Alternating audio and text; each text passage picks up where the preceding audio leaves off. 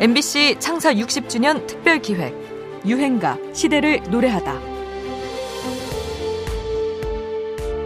우리는 참 사랑이라는 말 많이 씁니다. 그런데 어떤 것이 진정한 사랑인지는 잘 모릅니다. 항상 왜 살아야 하는가? 또 어떻게 살아야 참다운 삶이 될까라고 하는 명제 속에 항상 빠져듭니다. 아, 이 책을 읽으시면 그 해답이 들어 있습니다. 아무에게도 사랑을 못 받고 그렇게 그런 아줌마한테 손에서 길러지게 되는 그 꼬마가 죽어도 이 아줌마를 끝까지 지키고 그리고 이 아줌마의 정말 영혼을 감싸주는 그런 내용을 보면서요. 모든 사람이 사랑을 갈구하는데 과연 프랑스 작가 로멘 가리가 에밀 아자르라는 필명으로 쓴 소설 자기 앞에 생. 명사들의 추천 도서로 자주 꼽히는 책인데요. 이 소설의 주인공 모모에서 영감을 받아 1978년 교통사고로 병상에 있었던 박초롱이 인간은 사랑 없이 살 수 없다는 메시지를 담은 노래를 하나 씁니다. 이 곡을 친구 김만준에게 주는데요. 그 역시 다리를 다쳐 몸이 약간 불편한 처지였다고 하죠.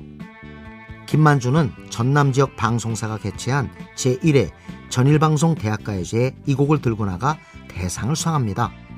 지방에서 열린 조금은 생소한 가요제였지만 반향은 컸습니다. 아름다운 가사와 빼어난 선율 덕에 삽시간의 인기가 치솟아 서울까지 퍼져나갔고 결국 전국적인 히트를 기록하게 되죠. 가사 앞부분을 내건 모모는 철부지라는 영화도 만들어집니다. 사실 이전에도 지방에서 먼저 인기를 누리다가 전국적으로 퍼진 가요가 덜어 있었습니다. 차중락의 낙엽 따라 가버린 사랑, 조용필의 돌아와요 부산항에 같은 곡들은 인기의 진원지가 부산이었죠. 서울과 지방 간 불균형이 심각해지면서 중앙 집중이 심화된 지금은 목격하기 어려운 일이 됐습니다. 그래서 모모를 마지막으로 로컬 가요의 흐름이 끊겼다고도 하죠.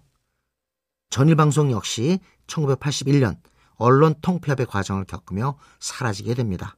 모모 이후에도 소나기, 빙빙빙 같은 히트곡을 내왔던 전일대학가요제도 3회를 끝으로 문을 닫게 되는데요.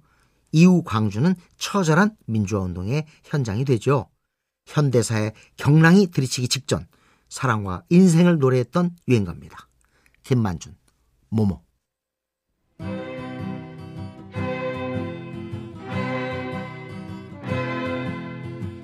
모모는 모모는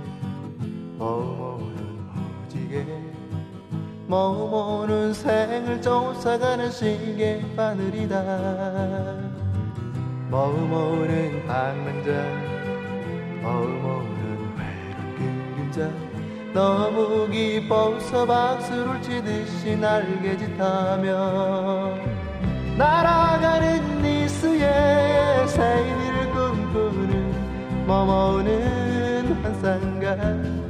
그런데 왜 모모 앞에 있는 생은 행복한가? 인간은 사랑 없이 살 수 없다는 것을 모모는 잘 알고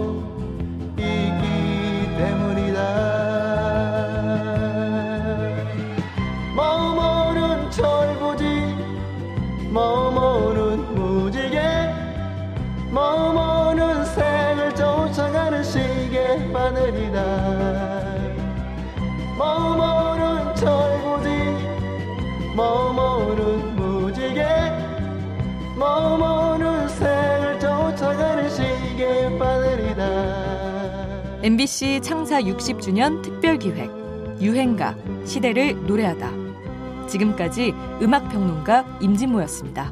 모모는 철부지 모모는 무지개 모모는 생을 쫓아가는 시계 바늘이다.